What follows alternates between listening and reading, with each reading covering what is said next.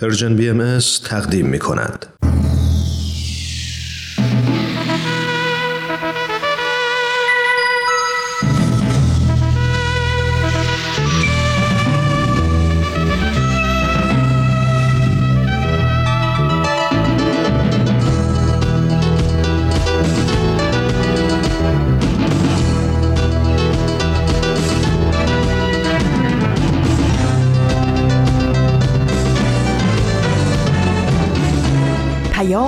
دوست. برنامه ای برای تفاهم و پیوند دلها.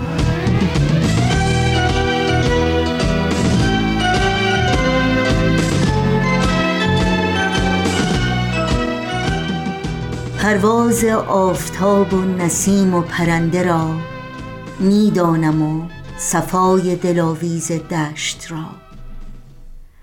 اما من این میان پرواز لحظه ها را افسوس می‌خورم پرواز این پرنده بی بازگشت را.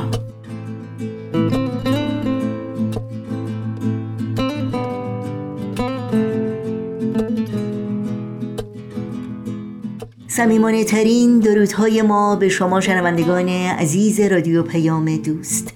در هر کوی و برزن این دهکده جهانی که با برنامه های امروز ما همراه هستید براتون تندرستی ایمنی و شادکامی آرزو داریم و امیدواریم اوقاتتون سرشار باشه از امید و دلگرمی.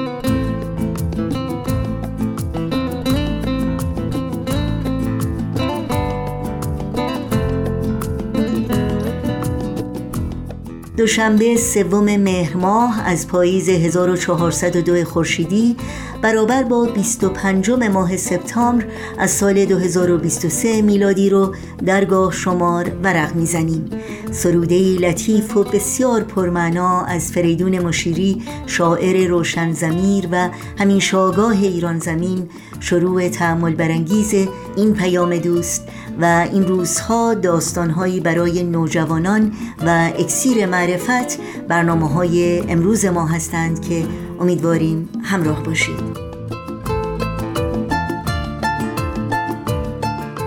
برای مطرح کردن نظرها و پیشنهادها و پرسشهای خودتون اطلاعات راه های تماس با ما رو یادآور میشم. ایمیل آدرس ما هست info at persianbms.org شماره تلفن ما 001 703 671 828 828 و شماره ما در واتساپ هست 001 847 425 79 98 در شبکه های اجتماعی هم با برنامه های ما زیر اسم Persian BMS همراه باشید و در صفحه تارنمای ما Persian Bahai Media dot اطلاعات کامل راه های تماس با ما و همینطور اطلاعات برنامه ها و لینک برنامه های مورد علاقتون رو جستجو کنید.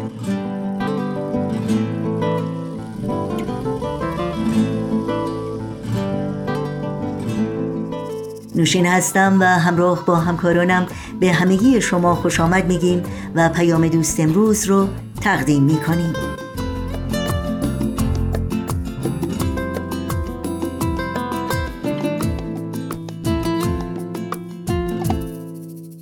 ما از خبرهای خوب این که وبسایت سرویس خبری جامعه جهانی بهایی همکنون به زبان فارسی نیز در دسترس همگان است. در گزارشی که به نقل از جامعه جهانی بهایی در این سایت به تازگی منتشر شده آمده است در پیشرفتی چشمگیر از زمان تأسیس سرویس خبری جامعه بهایی بیش از دو دهه قبل همکنون وبسایت این مجموعه به زبان فارسی نیز در دسترس قرار گرفته است. اگرچه تا کنون وبسایت خبری مجزایی به زبان فارسی موجود بود اضافه شدن زبان فارسی به سایت اصلی سرویس خبری قدمی مهمتر در ارائه خدمات کاملتر به مخاطبان است. در این گزارش آمده است به همراه این وبسایت کانال یوتیوب مخصوصی نیز راه اندازی شده که نسخه فارسی ویدیوهای سرویس خبری جامعه بهایی در ارتباط با پیشرفت‌های این جامعه در سراسر جهان را به اشتراک می‌گذارد. گزارش کامل این خبر رو می‌تونید در سایت news.bahai.org مطالعه بکنید و در جریان خبرهای روز جامعه جهانی بهایی به زبان فارسی قرار بگیرید.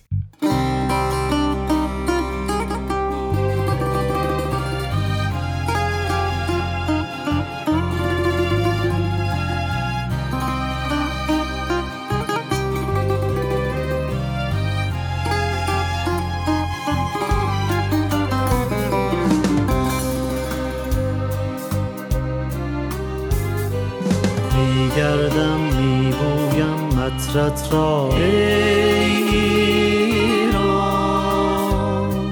بیتابم می‌خوانم شعرت را ای درمان. میخندم میرقصم از شوقت ای جانا میآیم میمانم با قلبم می‌خوانم.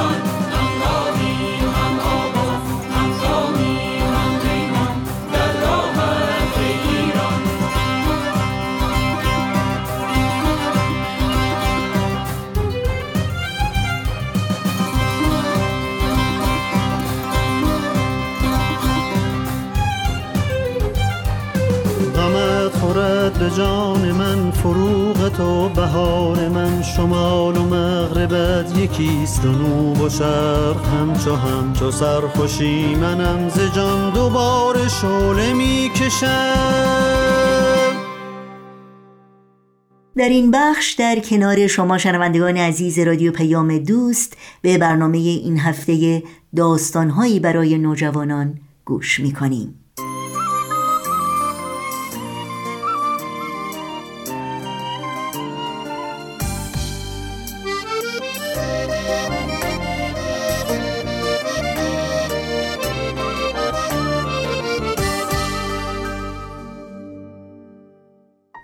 میگن قصه ها روایت دنیای خیال آدمان. من ولی فکر می‌کنم که نویسنده با بجا گذاشتن فکر و احساس تو ذهن و قلب خواننده ها به حیات خودش ادامه میده. تعمق روی احساس و افکار خودمون موقع شنیدن یا خوندن یک اثر و تحلیل شخصیت و اتفاقی داستان دو تا فایده بر ما دارن. یکی اینکه کمک می‌کنن درک بهتری از واقعیت دنیای اطرافمون داشته باشیم. دومم اینکه زبان قویتری برای تعریفش بهمون میدن.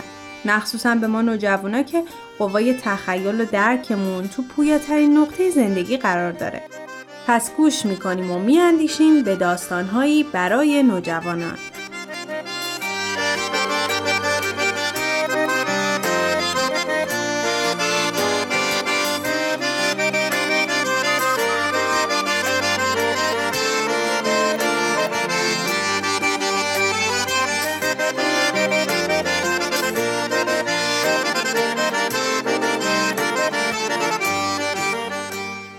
برداشتی آزاد از زندانی قفقاز. اثر لئو تولستوی. قسمت چهارم. ژیلین یک ماه تمام را بدین صورت گذراند. روزها در اطراف روستا پرسه می‌زد یا به ساخت کاردستی مشغول بود و در سکوت شب کف آقل را می‌کند. سنگ ها حفاری را دشوار می نمودند اما او با پشتکار سوهانش را به کار گرفت و در نهایت موفق شد یک تونل به اندازه‌ای که بتواند از درون آن رد شود زیر دیوار ایجاد کند. فکر کرد فقط اگه شکل کلی منطقه رو تو ذهنم داشتم و می‌دونستم از کدوم مسیر برم خیلی خوب می‌شد. حیف که هیچی به هم نمیگن. بنابراین یک روز که ارباب دور از خانه بود ازمش را جزم کرد که پس از شام از تپه بیرون از روستا بالا برود و اطراف را نگاه کند. اما ارباب همیشه پیش از ترک خانه به پسرش دستور می‌داد تا نگذارد ژیلین از جلوی چشمش دور شود. به همین دلیل پسر ارباب دنبال ژیلین دوید و فریاد زد نرو پدر اجازه نداده بری بیرون. اگه همین الان برنگردی همسایه ها رو خبر می‌کنم. ژیلین تلاش کرد تا او را ترغیب کند. دور نمیشم. فقط می‌خوام از تپه برم بالا. می‌خوام دنبال یه گیاه دارویی بگردم تا باهاش بیمارا رو درمان کنم. اگه می‌خوای تو هم بیا. چطوری با این زنجیر می‌تونم فرار کنم آخه؟ با هم بیا. منم به جاش فردا واسه تیر و کمون می‌سازم. بدین ترتیب پسر ارباب راضی شد و به سوی تپه به راه افتادند. تا قله راه زیادی نبود اما زنجیرها گام برداشتن را دشوار می‌کردند. وقتی به نوک تپه رسیدند ژیلین نشست و تصویر کلی را به خاطر سپرد سمت جنوب آن سوی آغل یک رأس اسب در دره میچریدند و در پایین آن روستای دیگری دیده می‌شد پس از آن تپهای با شیب تندتر قرار گرفته بود و یک تپه دیگر بعد از آن بین دو تپه جنگل قرار داشت و دورتر از آنها کوهها بلند و بلندتر می شدند. قله های بلند با برفی به سپیدی شکر پوشیده شده بودند و یکی از قله ها مانند برجی از همهشان بالا زده بود. در شرق و غرب نیز چنین تپه هایی دیده می شدند و اینجا و آنجا از روستاهای تاتارها دود برمیخواست. ژیلین اندیشید اخ اخ تمام اینا زمین های تاتاراست. رویش را به سمت منطقه روس گرداند. پایین پایش یک رود قرار داشت. سپس روستایی که اکنون در آن میزیست را دید که باغات اطرافش را گرفته بودند. زنان روستا از جایی که او مینگریست مانند عروسک هایی کنار رود به شستن رخت مشغول بودند. آن طرف روستا تپه کوتاهتری قرار داشت و پشت آن دو تپه دیگر که با درخت پوشیده شده بودند و بین آن دو یک دشت صاف آبی رنگ. سوی دیگر دشت چیزی شبیه ابری از دود به نظر می رسید. ژیلین سعی کرد به خاطر بیاورد که در قلعه خورشید چگونه طلوع و غروب می کرد. اشتباه نمی کرد. قلعه روسها یحتمل در آن دشت بود. برای فرار باید راهش را بین آن دو تپه پیدا می کرد. خورشید داشت غروب می کرد. سفیدی کوههای برفی به قرمزی می گرایید. تپه های تیره تیره تر می شدند و مه از شیب تند تپه بالا می آمد. ژیلین با دقت نگاه کرد. جایی که حدس می‌زد قلعه روسها باشد با سرخی غروب به رنگ آتش در آمده بود و به نظر می رسید که دود از دودکش آن برمیخواست. ژیلین قلعه را یافته بود. گله ها به سمت خانه روان شدند. پسر ارباب مدام می‌گفت دیر شده بیا بریم خونه. اما ژیلین نمی‌خواست برود. بالاخره برگشتند. ژیلین با خودش فکر کرد خب حالا که راه و یاد گرفتم وقت فراره. به اینکه همان شب فرار کند اندیشید. شبها تاریک بودند.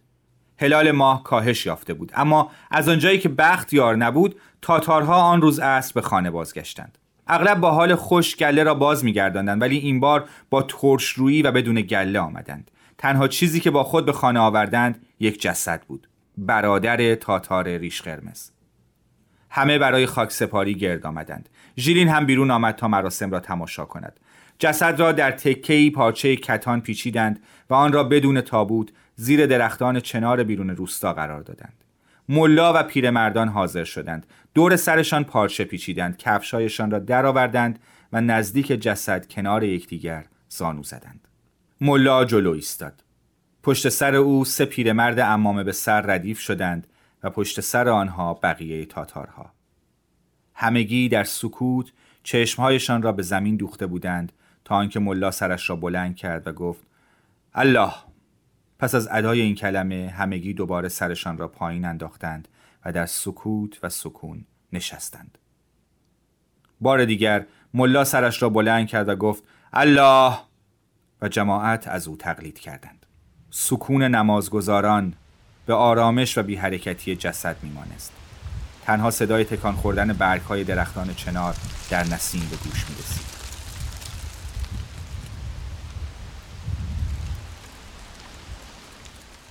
پس از مدتی ملا دعایی را تکرار کرد و همگی برخواستند. آنها دست و پای جسد را گرفتند، آن را بلند کردند، در گودالی اتاق مانند به حالت نشسته قرار دادند دستانش را جمع کردند و انگشتانش را در هم قرار دادند. مقداری کاه سبز در گودال ریختند و خیلی سریع آن را با خاک پوشانده زمین را صاف کردند و سنگی را به حالت ایستاده بالای قبر قرار دادند. بار دیگر در سکوت در یک ردیف نشستند. پس از مدتی برخواستند و ذکر کردند. الله الله الله! و آه کشیدند. تاتار ریش قرمز مبلغی به پیرمردها پرداخت. شلاقش را برداشت سه بار بر پیشانی زد و به خانه رفت. صبح روز بعد تاتار ریش قرمز به همراهی سه مرد مادیانی را بیرون از روستا ذبح کردند و بدین ترتیب برای مراسم تدفین شام تدارک دیدند. به مدت سه روز اهالی روستا مهمان خانه تاتار ریش قرمز بودند و برای میت دعا کردند. روز چهارم هنگام شام ژیلین متوجه شد که حدود ده نفر از جمله تاتار ریش قرمز اسبهایشان را بیرون آوردند آماده شدند و آنجا را ترک گفتند. ولی عبدل با آنها همراه نشد. ماه نو بود و شب تاریک. ژیلین فکر کرد آها امشب وقت فراره. و با کاستیلین فکرش را در میان گذاشت. اما کاستیلین دل سردش کرد. چطوری آخه می‌خوای فرار کنیم؟ ما حتی راه و بلد نیستیم. ژیلین گفت من بلدم. کاستیلین گفت حتی اگه بلد باشی نمی‌تونیم یه شب خودمون رو برسونیم به قلعه. ژیلین گفت اگه نتونیم شب و توی جنگل میخوابیم. اینجا رو ببین من یه ذره پنیر ذخیره کردم. فایده اینجا نشستن و زانوی غم بغل گرفتن چیه؟ اگه بتونن خونبهاتو بپردازن که خیلی هم خوبه اما فرض کن نتونن انقدر پول جمع کنن. اینا الان عصبانی هن چون که روسا یکی از مرداشون کشتن. من شنیدم که در مورد کشتن ماها با هم حرف می‌زنن. کاستیلین دوباره فکر کرد و گفت خیلی خوب بریم. ژیلین سینهخیز وارد تونل شد و آن را برای کاستیلین گشادتر کرد. به محض آنکه سکوت روستا را فرا گرفت به او گفت بیا. اما پای کاستیلین به یک تکه سنگ خورد. سگ خالدار ارباب اولیاشین صدا را شنید و شروع کرد به پریدن و پارس کردن و صدای سگهای دیگر درآمد.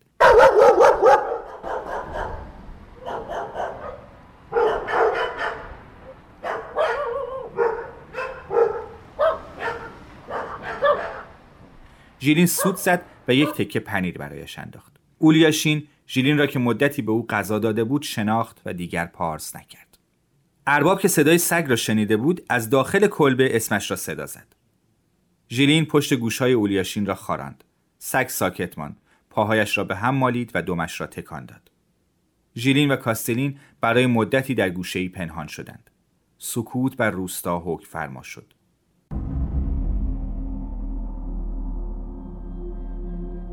جامعه تاتارا چه ویژگیهایی داره؟ تصمیم ژیلین اینه که کاستینون رو تو فرار با خودش همراه کنه. با توجه به شناختی که از هر دو دارین به نظرتون این انتخاب درستیه؟ لطفا نظرتون رو تو کامنت ها واسمون بنویسید.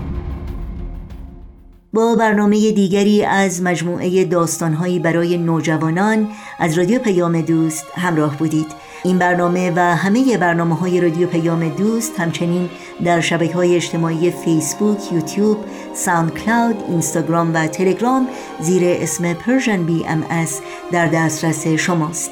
از شما دعوت می کنیم اگر برنامه های ما رو پسندیدید به اونها امتیاز بدید و با دیگران هم به اشتراک بگذارید. آدرس تماس با ما در کانال تلگرام هست at persianbms underscore contact. شنوندگان عزیز رادیو پیام دوست هستید. در ادامه برنامه های امروز با قطعه موسیقی با ما همراه بمونید. خونه ما دوره دوره پشت کوها یه صبوره پشت دشتا یه تلایی پشت صحرا های خالی. خونه ماست. اون بره آب. اون بره موجای بیتا پشت جنگل های صرفه توی رویاست. توی خواب. پشت اقیان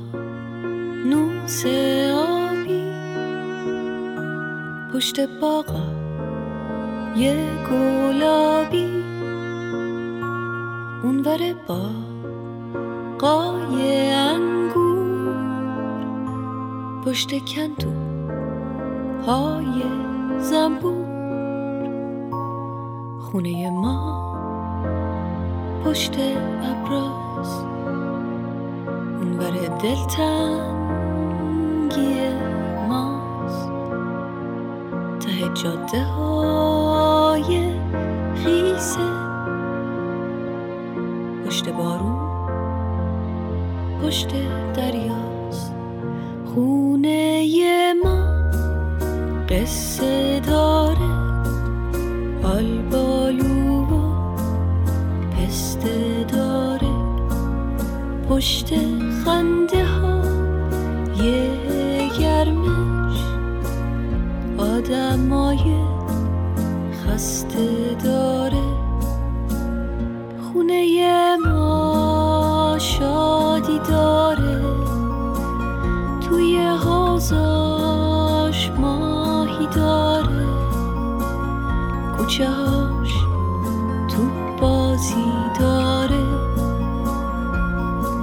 های نازی داره.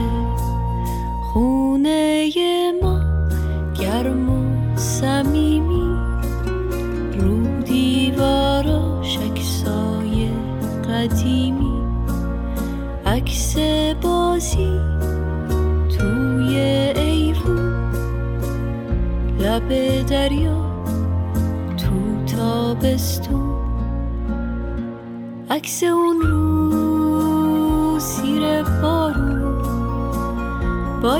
یه بغز و یه چمدون رفتن از پیش آدمای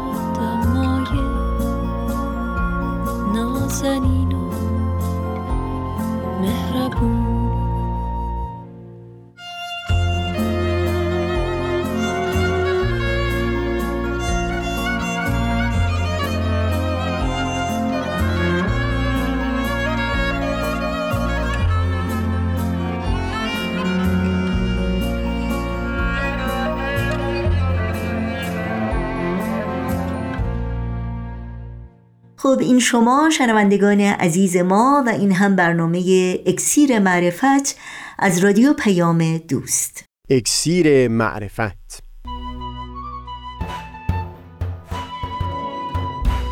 مروری بر مزامین کتاب ایقان این گفتار نقشی نو توبه بدتر از گناه. از تا همامه ازلی در شور و تغنیست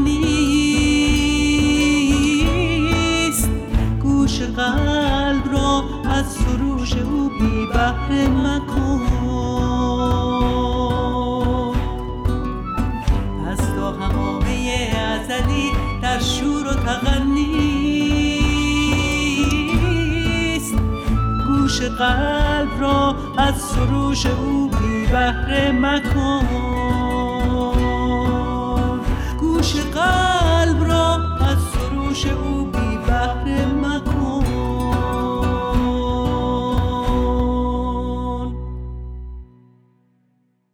دوستان سهیل کمالی هستم. در گفتار قبل دیدگاهی رو بیان کردیم که فردی که دچار برخی آفتهای اخلاقی هست.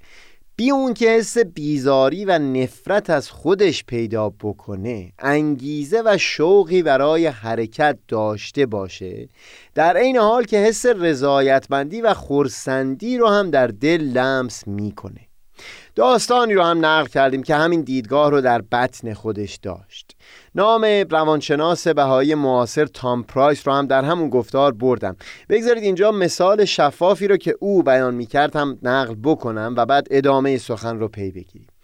فردی رو در نظر بیارید که امروز 99 سخن راست و صادقانه بر زبون آورده و یک دروغ مشخصا در بالاترین رتبه ها بنابر این هست که آدمی جز صدق و راستی بر زبون نیاره.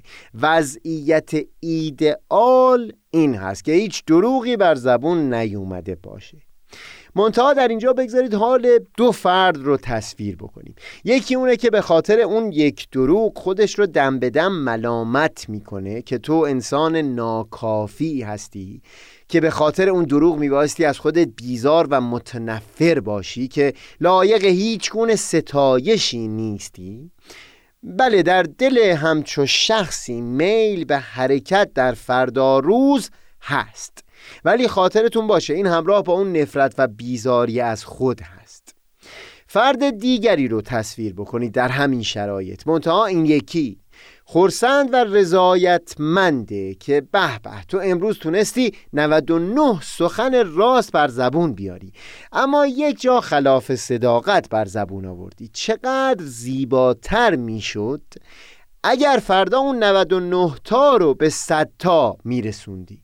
ببینید این فرد دوم هم باز فردا به سمت همون وضعیت ایدئال یعنی صد سخن صدق و راست حرکت خواهد کرد. منتها در طول این مسیر رضایتمند و خرسنده بیزار از خود نیست. مقصودم اینه که قرار نیست شخص در همون وضعیت غیر ایدئال باقی بمونه به خاطر اون رضایتمندی. نه حرکت می‌کنه منتها با رضایتمندی و خوشدلی.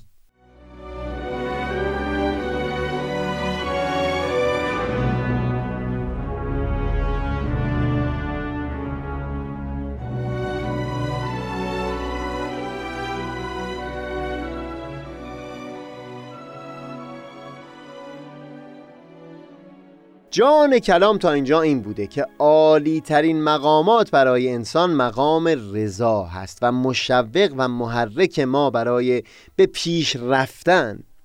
بایستی عشق و محبت به خودمون و زیبایی های درون خودمون باشه و اینکه میل داریم این زیبایی های ستودنی و دوست داشتنی در وجود خودمون رو بزرگتر بکنیم.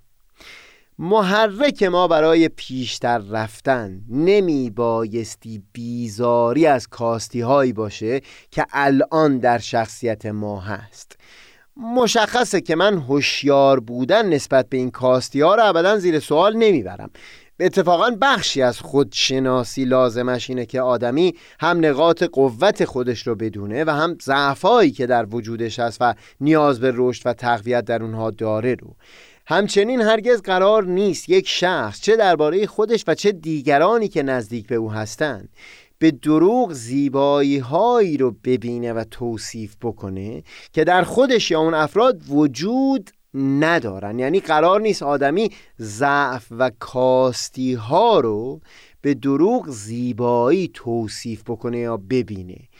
نه اما اینکه بر زیبایی های وجود یک فرد تأکید بکنه و بخواد که اون زیبایی ها رو بزرگتر و بزرگتر بکنه این اون دیدگاهی است که مورد گفتگوی ما بوده.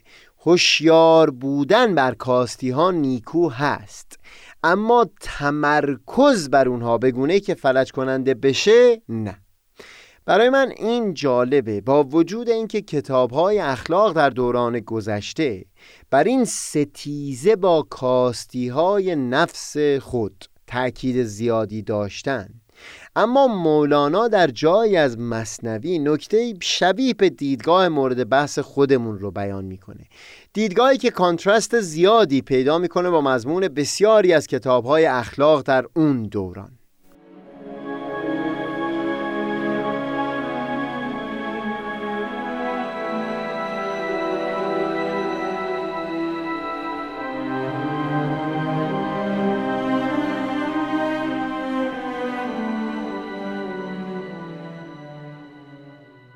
دکتر آرش نراقی در یکی از سخنرانی های خودشون نکته بلندی از داستان پیر چنگی در مصنوی مولانا بیان می‌کنه. از اونجا که در میون فقهای اسلام رأی غالب بر این بود که موسیقی و قنا حرام هست. مولانا داستان پیری که همه عمر چنگ می نواخت رو بهانه می‌کنه برای بیان برخی نکته های معرفتی ژرف این هم بر کسی پوشیده نیست که روش مولانا در مصنوی اینه که درست مثل رمان نویسای دوران معاصر نکته هایی که خودش می‌خواد در میون بگذاره و در ذهن خودش داره میگذره رو بر زبان شخصیت های داستان جاری می‌کنه. منتها بسیاری وقتها شخصیت های داستانه مولانا شخصیت های تاریخی هستند. ولی اون رویدادی که مورد توصیف مولانا هست هیچگاه به حقیقت در جهان خارج رخ نداده و یا اگر هم رخ داده خود مولانا بدون چندان توجهی به اصل داستان همچنان دیدگاه خودش رو بر زبون اون افراد جاری می‌کنه. در داستان پیر چنگی هم اونطور که استاد بدی زمان فروزانفر تحقیق کرده ریشه اصلی داستان مربوط به شیخ ابو سعید ابوالخیر هست. اما مولانا در مستوی شخصیت دیگری خلیفه دوم رو برای داستانش انتخاب می‌کنه و دیدگاه خودش رو از زبان او بیان می‌کنه. بگذارید ابتدا خلاصه داستان رو مروری بکنیم تا بعد نکته‌ای که مورد توجه دکتر آرش نراقی بوده بهتر فهم بشه.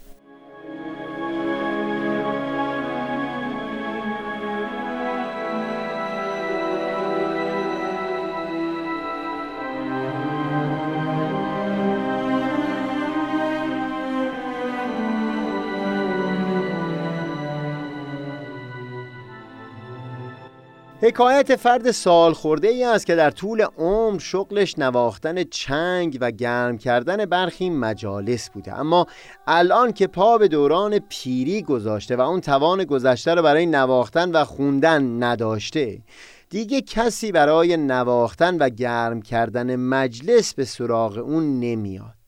به حالی افتاده که محتاج لغمه نان شده. چون برآمد روزگار و پیر شد باز جانش از عجز پشگیر شد. گشت آواز لطیف جانفزاش زشت و نزد کس نیرزیدی به لاش. چون که مطرب پیرتر گشت و ضعیف شد ز بی کسبی رهین یک رقیف. در همین حالت مسکنت و تنگ دستی رو به پروردگار کرد که یک عمر برای دیگران نواختم و اجر و مزدی گرفتم. الان که کسی خریدار صدای من نیست برای تو می نوازم برای تو می خونم و امید به آستان تو دارم که مزد این نواختنم رو به من بدی. نیست کسب امروز مهمان تو ام چنگ بهر تو زنم کان تو ام سوی گورستانی رفت و در خلوت اونجا شروع به چنگ نواختن کرد. در میانه همین چنگ نواختن بود که خواب او رو در رو بود. در ریشه اصلی داستان و هم نقل عطار شیخ ابو سعید ابوالخیر هست که به داد او می‌رسه. اما در داستان مولانا این شخصیت خلیفه دوم هست که در خواب می‌بینه پیکی از سوی حق از او می‌خواد که به گورستان بره و هفتصد دینار به مرد حق که در اونجا جا گرفته بده. خلیفه از نهیب صدا بیدار شد. پول رو برداشت اما در گورستان هرچه جستجو کرد جز اون پیر چنگی کسی ندید.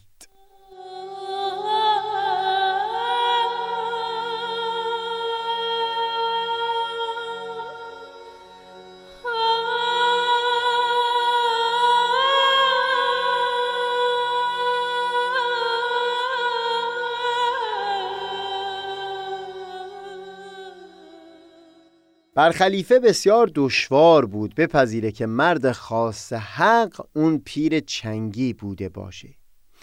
گرد گورستان دوانه شد بسی غیر آن پیر اون ندید آنجا کسی. گفت این نبود دگرباره دوید مانده گشت و غیر آن پیر اون ندید.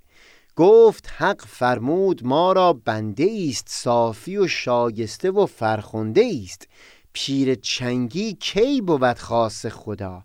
حبذا ای سر پنهان حبذا.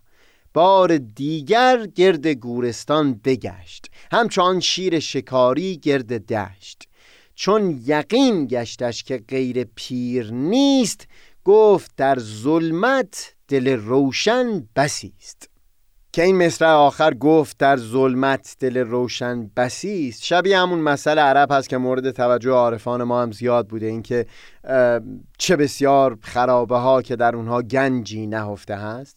در هر حال قانع شد که تحقق اون رویا همون پیر چنگی هست. به صدای عدسه خلیفه پیر چنگی از خواب پرید.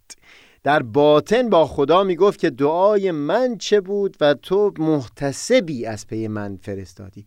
بعد که ماجرا رو از زبان خلیفه شنید به گریه افتاد و بنا کرد به زجه و زاری از گذشته عمری که تلف شده و اینکه عمر خودم رو به تباه خرج کردم سخن رو در این باره بسیار دراز کرد و مولانا چندین بیت برای توصیف این پشیمانی او بیان می‌کنه.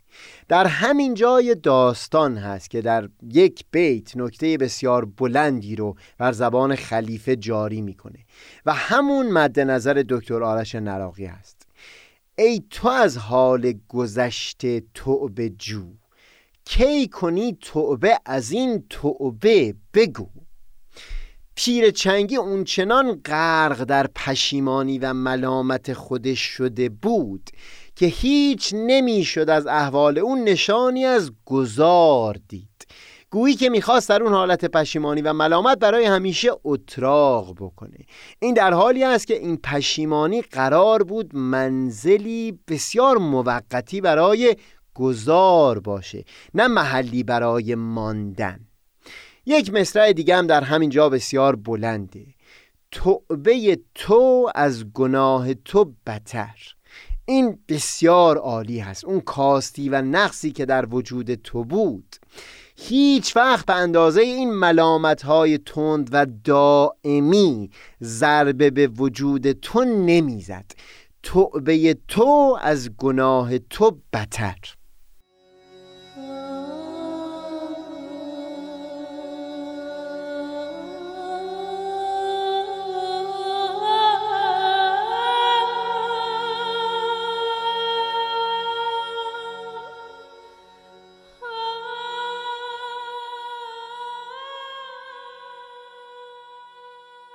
دکتر نراقی اشاره به چند بیت دیگه در جای دیگری از مصنوی هم می‌کنه که به وضوح سخنش اینه اگر عادت به این ملامت خود یا پشیمانی بکنی این خودش باعث پشیمانی خواهد بود. بعد از اینکه مولانا بیان می‌کنه این پشیمانی بهل حق را پرست در ادامه فرموده ور کنی عادت پشیمان خر شوی زین پشیمانی پشیمان تر شوی. نیم عمرت در پریشانی رود نیم دیگر در پشیمانی رود. ترک این فکر و پریشانی بگو حال و یار و کار نیکوتر بجو. ور نداری کار نیکوتر به دست پس پشیمانیت بر فوت چه است؟ گمان می‌کنم تعبیر پشیمان خوری تعبیر بسیار نیکویی باشه تا آدمی هوشیار بمونه به اینکه ملامت کردن خود رو تبدیل به یک عادت نکنه. یا اونطور که در این یک دو گفتار گفتگو کردیم اینگونه نباشه که بیزاری از کاستی ها و عیب های خودش رو بخواد محرک و مشوقی برای پیشتر رفتن از جایگاه فعلی به حساب بیاره. از اونجا که در این سه گفتار دم به دم اشاره به رضایتمندی و خورسندی و مقام رضا کردیم. بگذارید بخش پایانی این گفتار و آغاز گفتار بعد رو اختصاص بدیم به بحثی درباره همین مقام رضا. به خصوص این که هم در کتاب ایگان در این باره اشاره هایی هست و هم حضرت والا یک لوح رو به طور کامل اختصاص دادن به بحث پیرامون درجه های مختلف همین مقام رضا.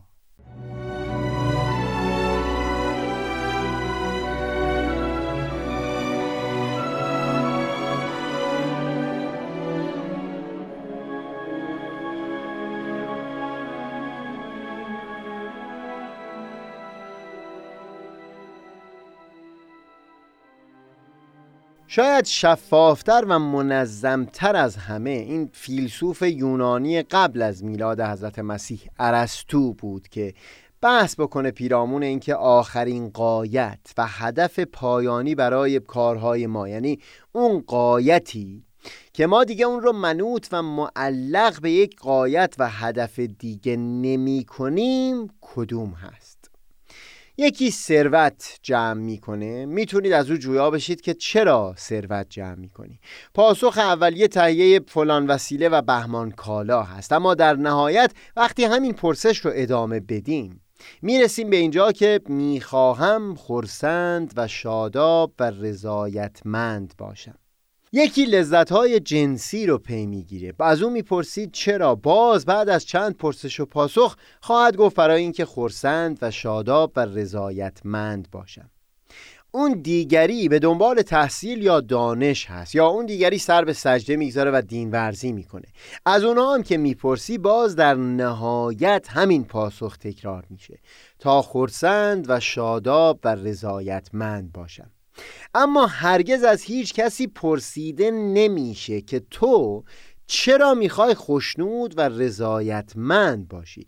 خوشنودی و رضایتمندی فی نفسه به خودی خود یک هدف قایی هست. دیگه وابسته به چیز دیگری نیست. دیگه وسیله‌ای و مقدمه‌ای برای قایت دیگه به حساب نمیاد. همینه که هم سنت عرفانی ما و هم بیانات در متون مقدس آین بهایی مقام رضا رو به عنوان بلندترین و آخرین مقام ها بیان فرمودن. فراتر از اون دیگه مقامی نیست. خوبه که در ابتدای گفتار بعدی گفتگویی داشته باشیم پیرامون درجات گوناگون همین مقام رضا و بعد ادامه سخنمون رو پی بگیریم. منم آفتاب بینش و دریای دانش. منم آفتاب بینش و دریای دانش.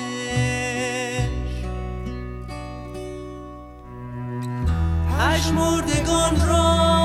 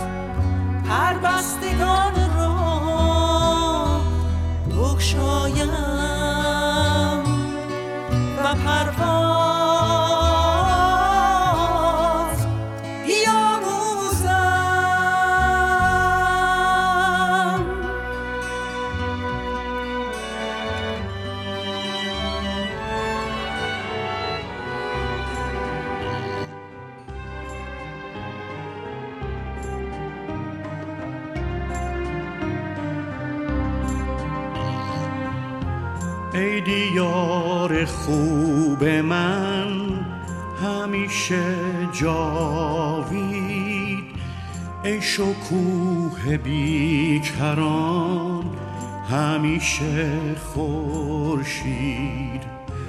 من زمین تشنه ام توی تو باران.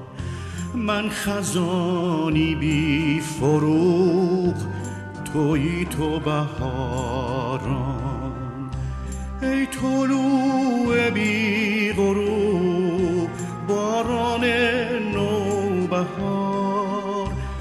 چشم من به تاب به وجودم ببار.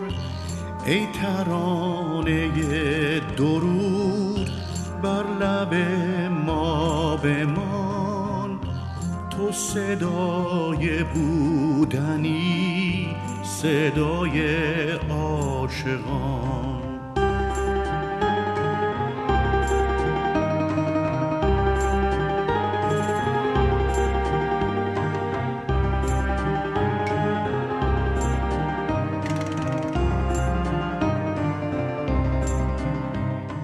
شنوندگان عزیز وقت خداحافظی است. چرا که برنامه های این دوشنبه ما هم در همین جا به پایان می‌رسه. همراه با همه همکارانم به همگی شما خدا نگهدار میگیم. تا روزی دیگر و برنامه دیگر پاینده و پیروز باشید.